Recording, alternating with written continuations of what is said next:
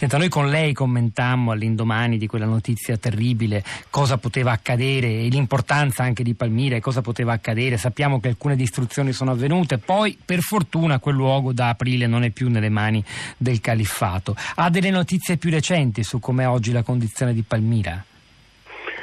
La situazione di Palmira è adesso sotto il controllo della Direzione Generale delle Antichità di Damasco e è iniziata una lentissima e prudente ricostruzione del sito nel senso di eh, valutare eh, i danni oltre quelli eclatanti, spaventosi dell'esplosione del tempio di Balshamin, dello spettacolare tempio di Bel.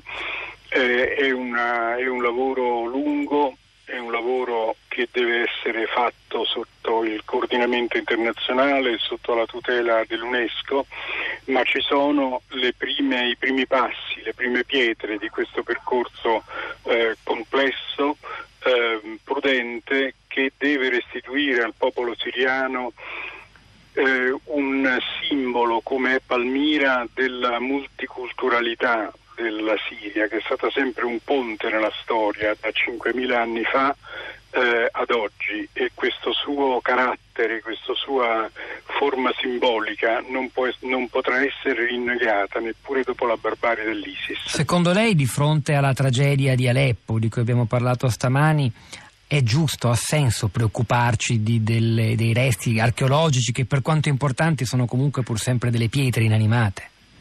Questo è sempre un grande dilemma, quando ci troviamo di fronte a drammi umani è ovvio che a tutti noi eh, viene naturale dire che bisogna prima pensare a, all'uomo e poi alle pietre, ma qui devo dire che ha perfettamente ragione la direttrice generale dell'UNESCO che ha detto che ehm, i massacri degli uomini e delle pietre cioè del passato, sono un crimine contro l'umanità. Non dobbiamo pensare che l'umanità possa essere salvata salta, soltanto salvando le vite.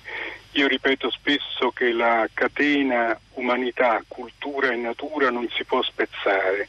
Se dobbiamo salvare degli uomini e delle donne negandogli la loro stratificazione culturale, eh, avremo donne e uomini dimezzati nel futuro e questa è una responsabilità che noi non ci possiamo prendere. Paolo Mattia, lei eh, ci ha ricordato come oggi da aprile, da quando è stata liberata, eh, Palmira è di nuovo nel, sotto il controllo di un apparato che fa parte del regime, del regime, di Damasco, persone sicuramente competenti e che conoscono bene il sito. Eh, ma un regime come quello, ne abbiamo parlato nella prima parte, abbiamo raccontato i crimini che sta perpetrando anche in queste ore contro la sua popolazione, è, è nello stesso tempo affidabile nella gestione di un sito come quello?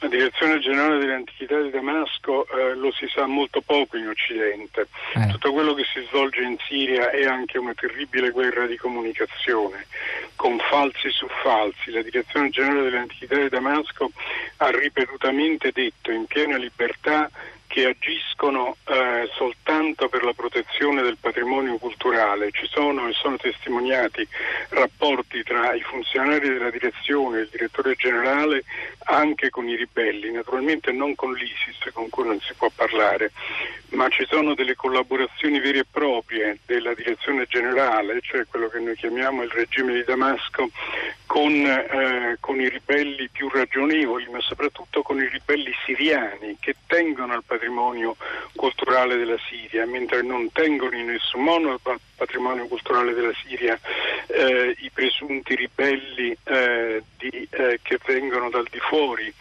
Io ho sentito dalla viva voce di, di, amici della regione di Ebla, che significa la regione di Idlib, che mi dicevano noi quando abbiamo visto queste persone e sentito come parlavano, nessuno parlava arabo, non mm. parlava neppure arabo magrebino, erano completamente estranei a noi erano foreign fighters. Senta, le faccio un'ultima domanda Paolo Mattia, rispetto al recupero, al ripristino di, di Palmira, eh, noi italiani, l'Europa può fare qualcosa o è meglio che per ora l'Europa si concentri sulla tragedia umanitaria per contribuire per esempio alla fine dell'agonia di Aleppo?